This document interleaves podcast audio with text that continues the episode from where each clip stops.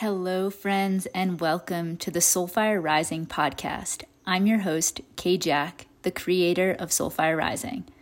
On today's episode, we'll be talking about how to stay in your center and live with full presence, how we can gather all of our energy without allowing it to split or become diluted by focusing on other people's lives or situations or other stories out in the world. I believe the way that we activate and bring our soul fire out into the world is by being fully present to our own experience and the way that we are creating our own lives. We came here to have an experience, to be ourselves. A unique, beautiful, full experience starts with full presence, awareness of this moment and everything that it is for you. You're the one who matters most. Your world is not your world if you're no longer fully engaged in it. You can't care for others if you can't care for yourself.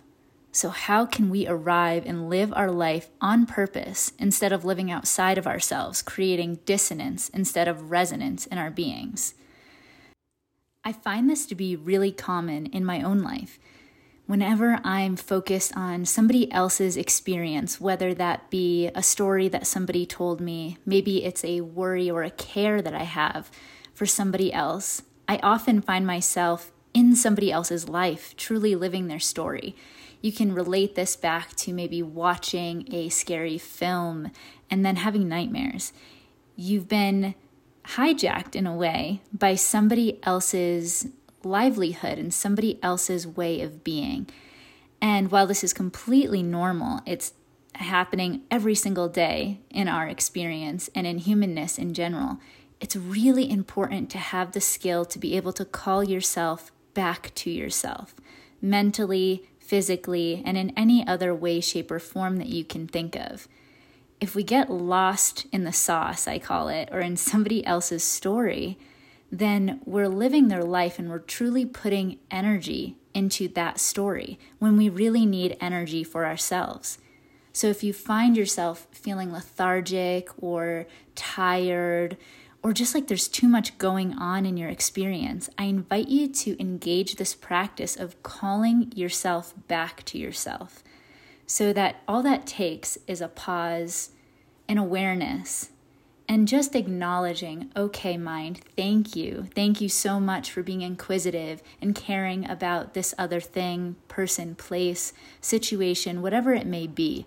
Thank your mind for doing its diligence and being what it loves to be. And then use your heart to call yourself back into your experience, maybe by breathing in a certain way, noticing sensations in your body, and allowing yourself to come home. When we can do this, we can be alive and present to the stories and the feelings going on within our own lives. This is where our energy truly needs to be deployed. As curious as you are getting about this other thing outside of yourself and outside of your life, how can you redirect that curiosity back into yourself and back onto your experience? The more that you redirect your thoughts back into your own life, the greater energy, the greater charge your life will have. Your dreams will be backed by your energy. So, this is really important. This skill of staying in your own experience will help change the course of your life. This course correcting will help you get to your final destination with greater ease. If we let ourselves travel off course for too long, much like an airplane or a ship, will arrive at a completely different destination.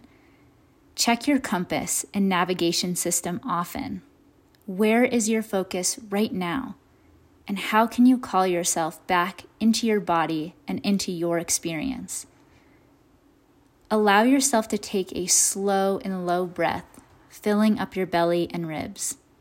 You can join me now for a deep, full breath Focus on your exhale as you release the breath. Allow all of your awareness to be called on your exhale. In this moment, invite yourself to arrive in your body, arrive in your life, and come home to your soul fire. Thank you so much for joining me for today's mini podcast. We'll see you next time.